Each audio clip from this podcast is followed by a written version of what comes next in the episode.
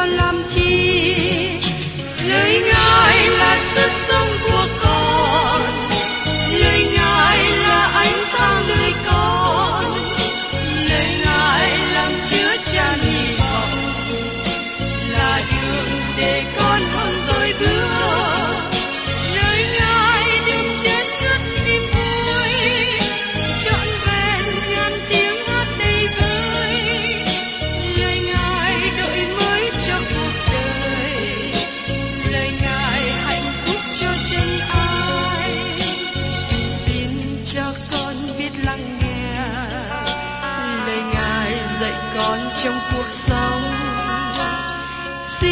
cho con biết lắng nghe.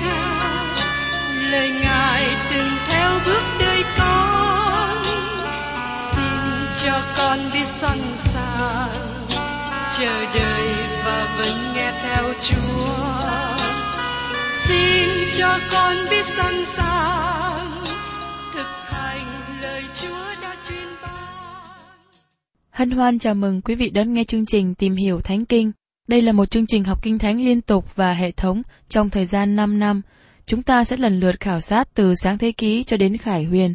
Mục sư tiến sĩ McGee là người được Chúa dùng để sáng lập và thực hiện chương trình này. Ông tin rằng lời của Đức Chúa Trời có khả năng đáp ứng mọi nhu cầu cho tất cả mọi người trên thế giới, không phân biệt chủng tộc, văn hóa, trình độ tuổi tác hay phái tính. Ước mong quý vị theo dõi liên tục và giới thiệu cho thân nhân bạn hữu cùng đón nghe. Kính chào quý vị và các bạn. Chúng ta tiếp tục chương trình tìm hiểu Thánh Kinh hôm nay trong EC trên đoạn 9 và 10. Trong EC trên đoạn 9 nói đến sự vinh hiển của Đức Chúa Trời chuẩn bị rời khỏi đền thờ ở Jerusalem. Tôi tin rằng từ ngày vua Manasseh, sự vinh hiển của Đức Chúa Trời chuẩn bị ra đi. Nhưng Đức Chúa Trời là đấng nhân từ, Ngài không muốn lìa bỏ dân của Ngài. Đức Chúa Trời đã nhịn nhục và chịu đựng lâu dài, và không muốn một người nào chết mất. Kính mời quý vị cùng xem trong EC trên đoạn 9, câu 1 đến câu 3. Ngài kêu lớn tiếng trong lỗ tai ta rằng, khá khiến những kẻ cai trị thành này hãy đến gần. Ai nấy khá cầm khí giới, quỷ diệt trong tay mình. Và này, có sáu người từ cửa trên về phía bắc mà đến, mỗi người cầm khí giới lát trong tay. Giữa bọn họ có một người mặc vải gai, lưng đeo sừng mực, sáu người bước vào, đứng trên bàn thờ bằng đồng. Sự vinh hiển của Đức Chúa Trời Israel bèn dấy lên khỏi cherubin là nơi thường ngự, mà đến ngạch cửa nhà. Đức sô va gọi người mặc giải gai, lưng đeo sừng mực. Thưa các bạn, xin chúng ta chú ý đến câu nói rằng, và này, có sáu người từ cửa trên về phía bắc mà đến. Sáu người này là thiên sứ. Tôi thấy không có sự giải thích nào khác cho họ. Thiên sứ được sử dụng bởi Đức Chúa Trời để thực hiện sự đón phạt đến với thế gian. Các thiên sứ có mối quan hệ với quốc gia Israel, nhưng họ không có mối quan hệ với hội thánh. Trong ngày lễ ngũ tuần, Đức Thánh Linh đến, nhưng không có thiên sứ đến. Nhưng khi Chúa Giêsu hiện ra và các hội thánh ra khỏi thế gian, sẽ không có thiên sứ của Ngài hiện ra. Do vậy, khi Chúa Giêsu đến thế gian để thành lập nước của Ngài, Ngài sẽ sai thiên sứ đến. Trong ma chơ đoạn 13, câu 41 nói rằng, Con người sẽ sai các thiên sứ của Ngài thâu mọi gương xấu và những kẻ làm ác khỏi nước Ngài. Và trong ma chơ đoạn 16, câu 27, Vì con người sẽ ngự trong sự vinh hiển của cha mình mà giáng xuống cùng các thiên sứ, lúc đó Ngài sẽ thưởng cho mỗi người tùy theo việc họ làm. Và Phaolô viết ở trong Thessalonica thứ nhì, đoạn 1 câu 6 đến câu 8. Và, theo sự công bình trước Chúa Trời, thì ắt là Ngài sẽ lấy điều khổ báo cho những kẻ làm khổ anh em. Và anh em là kẻ chịu khổ được nghỉ ngơi với chúng tôi. Trong khi Đức Chúa Giêsu từ trời hiện đến với các thiên sứ của quyền phép Ngài, giữa ngọn lửa hưng, báo thù những kẻ chẳng hề nhận biết Đức Chúa Trời và không dân phục tin lành của Đức Chúa Giêsu Christ chúng ta. Sau khải quyền đoạn 3 sẽ không còn đề cập đến hội thánh nữa, trong khi các đoạn trước đó đề cập về hội thánh nhiều lần. Tại sao như vậy? Vì sau khi hội thánh được cất lên khỏi đất, thì thiên sứ được cử xuống để thực hiện công việc phán xét thế gian. Sự vinh hiển của Đức Chúa Trời Israel bèn dấy lên khỏi cherubin. Sự vinh hiển đi tới nơi thánh. Các cherubin này ở trên nắp thiên đó là nơi sự vinh hiển của Chúa ngự trị. Nhưng giờ đây được cắt khỏi. Sự vinh hiển biểu tượng cho sự hiện diện của Đức Chúa Trời và bây giờ lìa khỏi.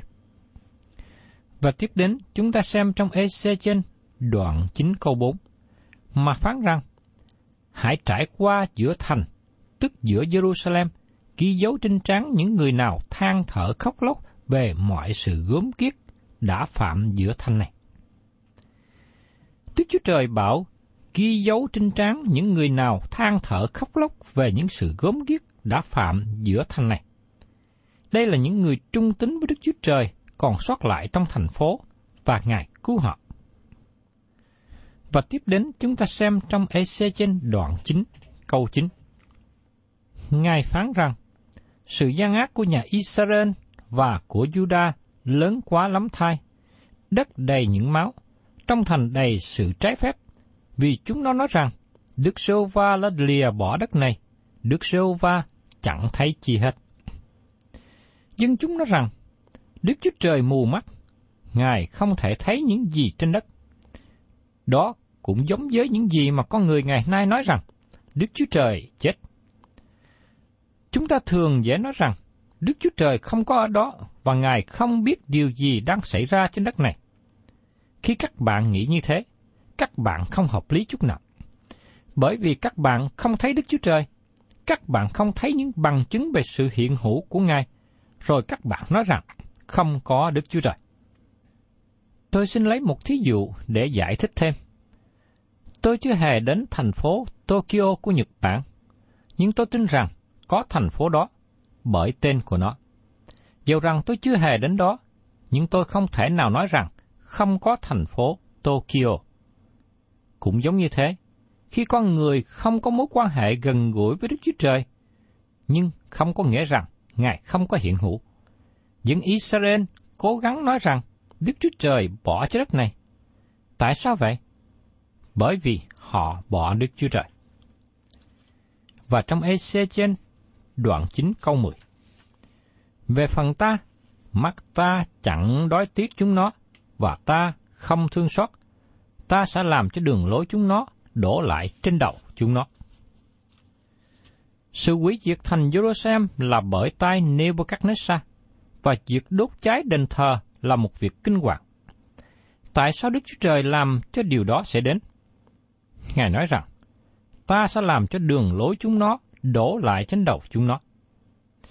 Thưa các bạn, Đức Chúa Trời đang điều khiển mọi sự. Nếu các bạn đang đi xa cách Ngài, tôi xin kêu gọi các bạn hãy quay trở lại cùng với Ngài. Tôi xin lấy thêm một thí dụ để chúng ta có thể giải bài thêm. Nếu tôi thấy một con sư tử đang ở con đường trước mặt và đang đi đến hướng của tôi, tôi không nên đối đầu với sư tử. Tôi nên đổi hướng. Hay là tôi nên đi cùng chịu với nó. Các bạn có thể thách đố và khinh thường Đức Chúa Trời nếu các bạn muốn. Nhưng tôi xin nói với các bạn biết rằng, Đức Chúa Trời đang cởi trên xe ngựa lửa cách chiến thắng, và Đức Chúa Trời có sự nhân từ nếu các bạn đi trong đường lối của Ngài. Và tiếp theo chúng ta cùng xem trong EC trên đoạn 9 câu 11. Này, người mặc giải gai, lưng đeo sừng mực, đến trình việc rằng, tôi đã làm y như lời Ngài truyền. Có nhiều người đi đến chỗ bị phán xét, và có người còn sót lại được cứu rỗi. Đức Chúa Trời của chúng ta là đấng nhân từ. khi con người trở về cùng Ngài, trong khi đó sự phán xét là điều rất kinh sợ. Trong đoạn 10 của sách EC trên, chúng ta tiếp tục việc khái tượng mà Ezechen đã thấy về sự vinh hiển của Đức Chúa Trời rời khỏi đền thờ. Đức Chúa Trời với quyền năng thiêu nhiên đã đưa Ezechen trở về Jerusalem và ông thấy mọi điều xảy ra tại đó. Và sau đó, ông được đem trở về với những người đang bị lưu đày ở Babylon và tường trình cho họ biết. Dân chúng bị các tiên tri giả nói rằng mọi việc bình an ở Jerusalem và họ sẽ được trở về Jerusalem trong một khoảng thời gian ngắn sắp đến. Ezechen có thể trở lại và nói cho họ tại sao Đức Chúa Trời quỷ diệt thành phố này và cho phép sự đoán phạt xảy đến. Chúng ta thấy trong Ezechen đoạn 8 có các bằng chứng đầy đủ về tội lỗi trong đời sống của dân chúng ở Jerusalem. Đức Chúa Trời đã chỉ ra những bằng chứng này cho Ezechiel. Chúng ta cần thấy sự thật rằng Đức Chúa Trời phán xét. Nó là một trong những bằng cớ cho chúng ta biết Đức Chúa Trời là đấng hàng sống. Chúng ta không thể nào thoát khỏi tội lỗi, và chúng ta không thể nào thoát khỏi sự hiền hữu của Đức Chúa Trời.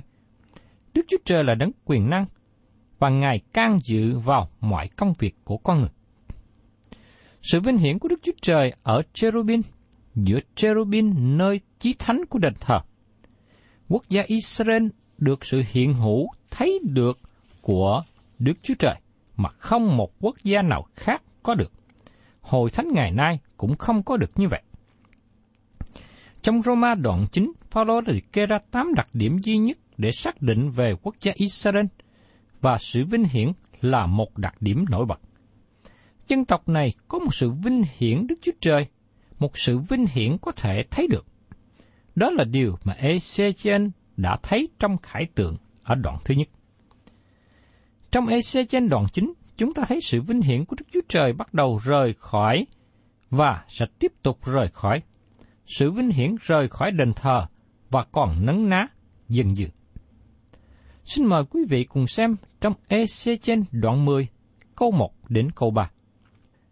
Ta nhìn xem, này, trên vòng khung gian ra trên đầu các cherubin có vật gì như là đá bích ngọc, hình trạng như hình cái ngai, và Ngài phán cùng người mặc vải rai rằng, Hãy vào trong các khoảng bánh xe quay trống ở dưới cherubin, khá từ giữa các cherubin lấy những than lửa đỏ đầy cả hai tay ngươi, rồi rải ra trên thành này. Người ấy vào nơi đó trước mặt ta. Khi người vào, thì các cherubin đứng bên hữu nhà, mây đầy trong hành lang trong.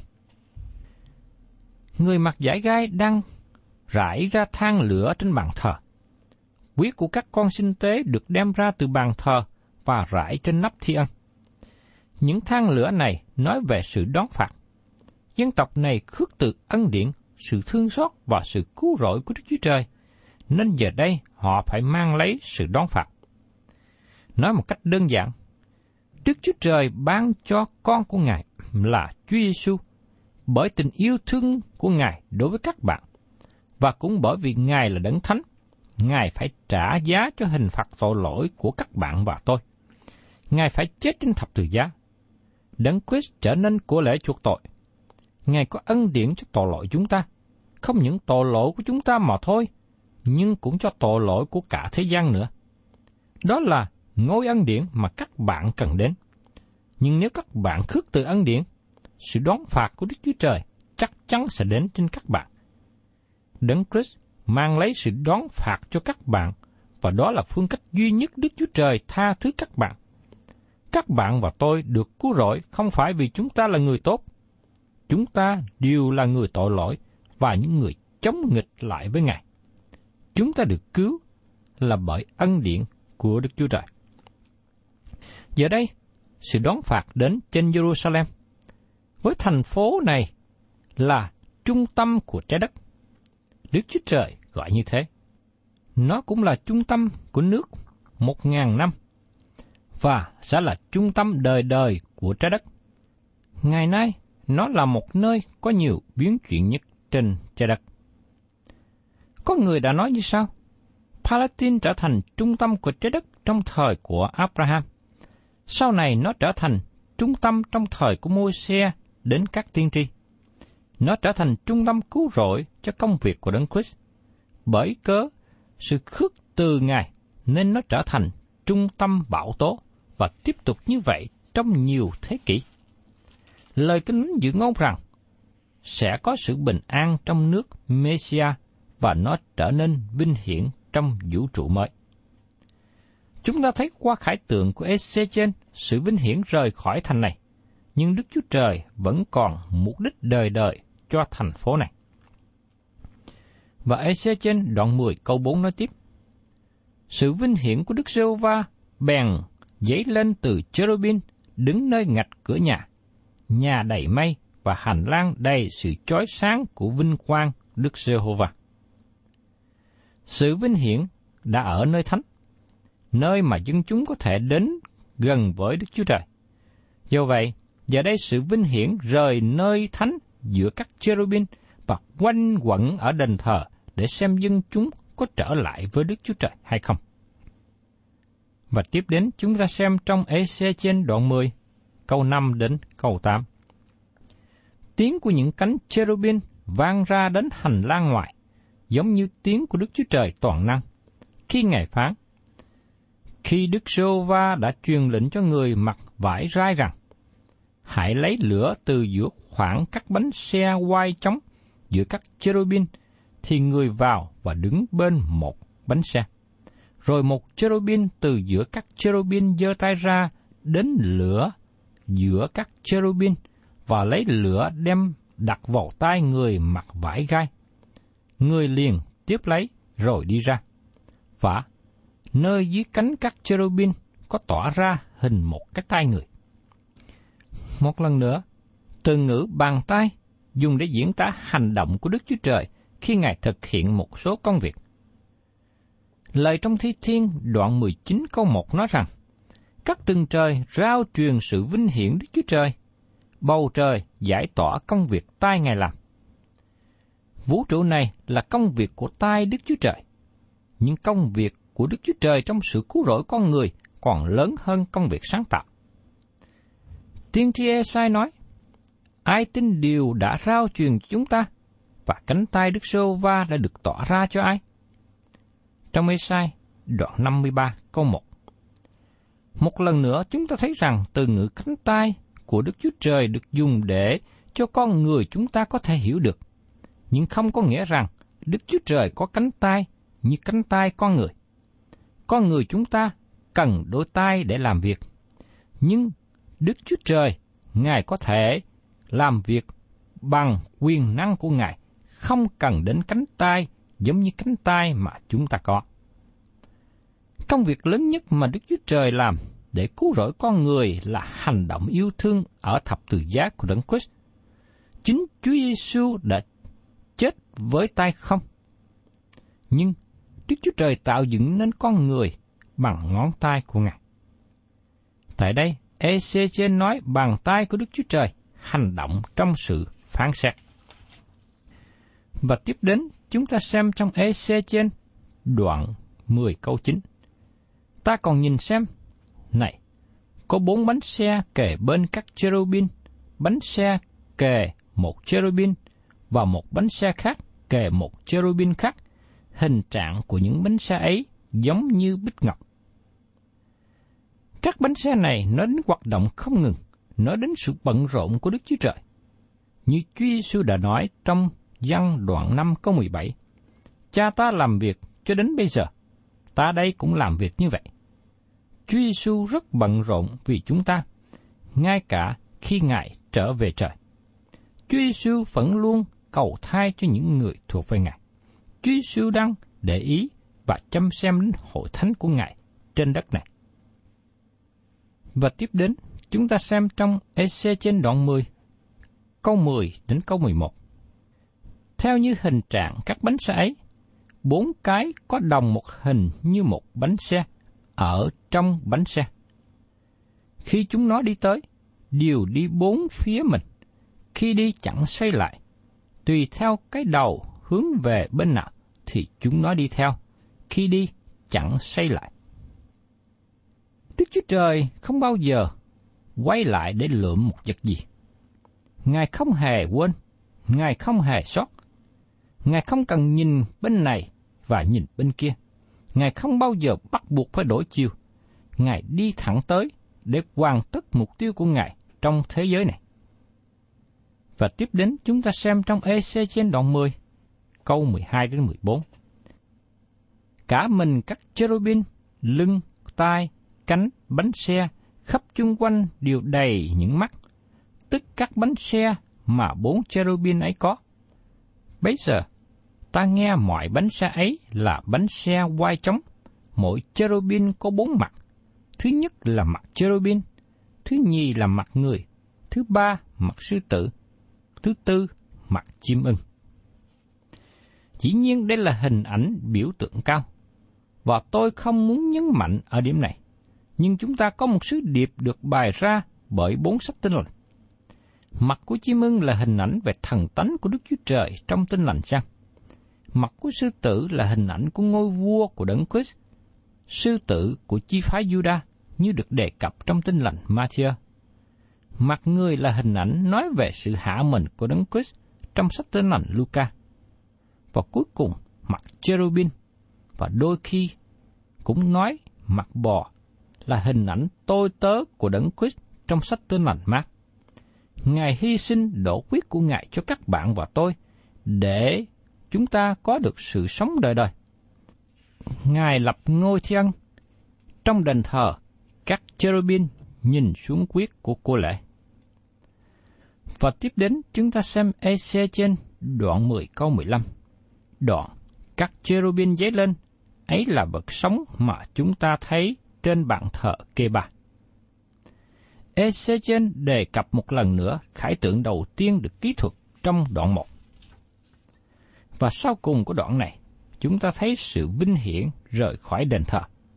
Trong EC trên đoạn 10, câu 18 đến 22.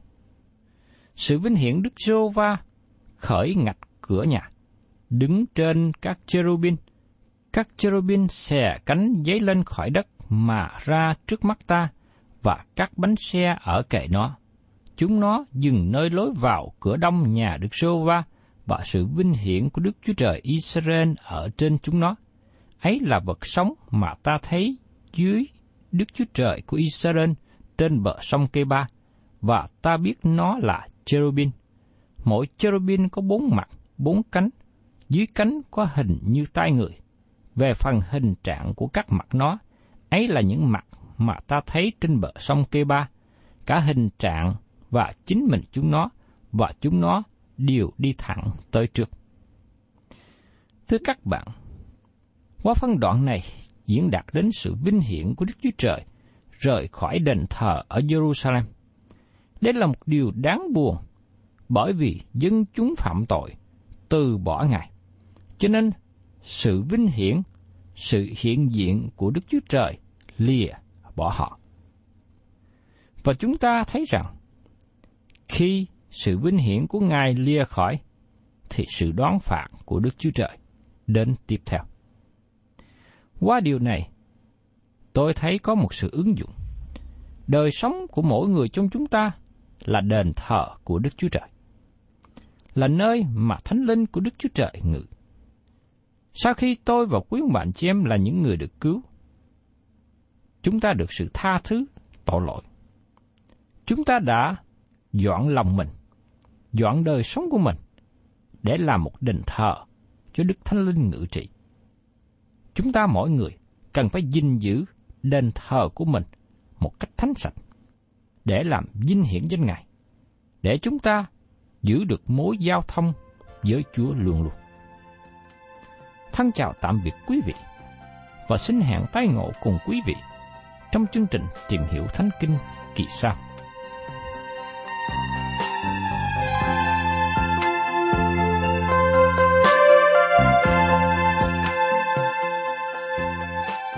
Cảm ơn quý vị đã đón nghe chương trình Tìm hiểu Thánh Kinh.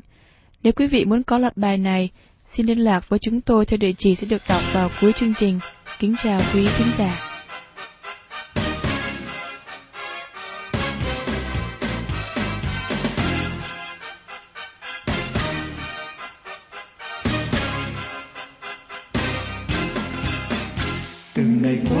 Đời con sống mang bao lo buồn. Tiền tài bao không danh con có trong cuộc đời chi hư không?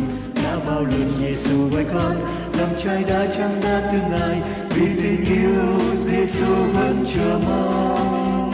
Giờ này đây lòng con đã tiếp Chúa Giêsu rồi. Từ vào tâm linh cha thay đổi con cái đời con hàng ngày. Với năng quyền và lòng yêu thương Giêsu dẫn dắt đưa con đi và dùng con tuyên giao Chúa tình yêu.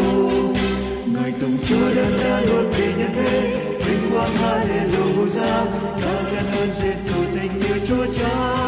phai cùng hòa dẫn lên của Giêsu vinh hiến trao cho muôn muôn người trên đất.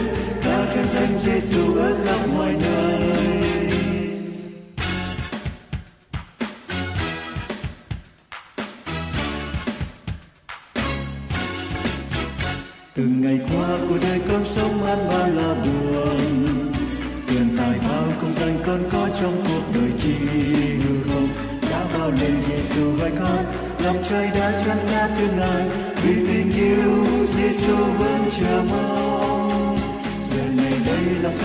Tiếp Chúa Giêsu rồi. Đưa vào tâm linh cha thay đổi con tay đời con hàng ngày với năng quyền và lòng yêu thương Giêsu dẫn dắt bước con đi và dùng con đừng sao Chúa tình yêu. Người tùng Chúa đã đã đột vì nhân thế vinh quang Hallelujah. Ta khen ơn Giêsu tình yêu Chúa cha, cùng ngoài sân lên Chúa Giêsu vinh yên trao cho muôn muôn người trên đất danh Giêsu ước khắp mọi nơi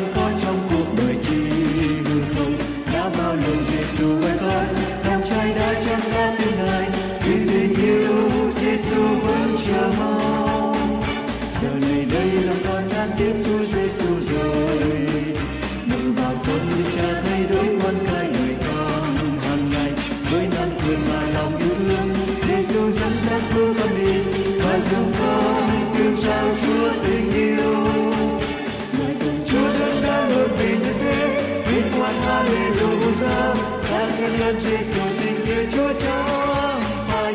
Cùng hòa dẫn lên Chúa Giêsu bình yên, trao cho muôn muôn người trên đất, ca khen danh Giêsu ở khắp mọi nơi. Chúa lớn đã luôn vì nhân thế, vinh quang Hallelujah, các khen ơn Giêsu tình yêu Chúa chẳng phai. Cùng hòa dẫn lên Chúa Giêsu bình yên, trao cho muôn muôn người trên đất, ca khen danh Giêsu ở khắp mọi nơi danh Giêsu ước khắp mọi nơi. Ca ngợi danh Giêsu ước khắp mọi nơi.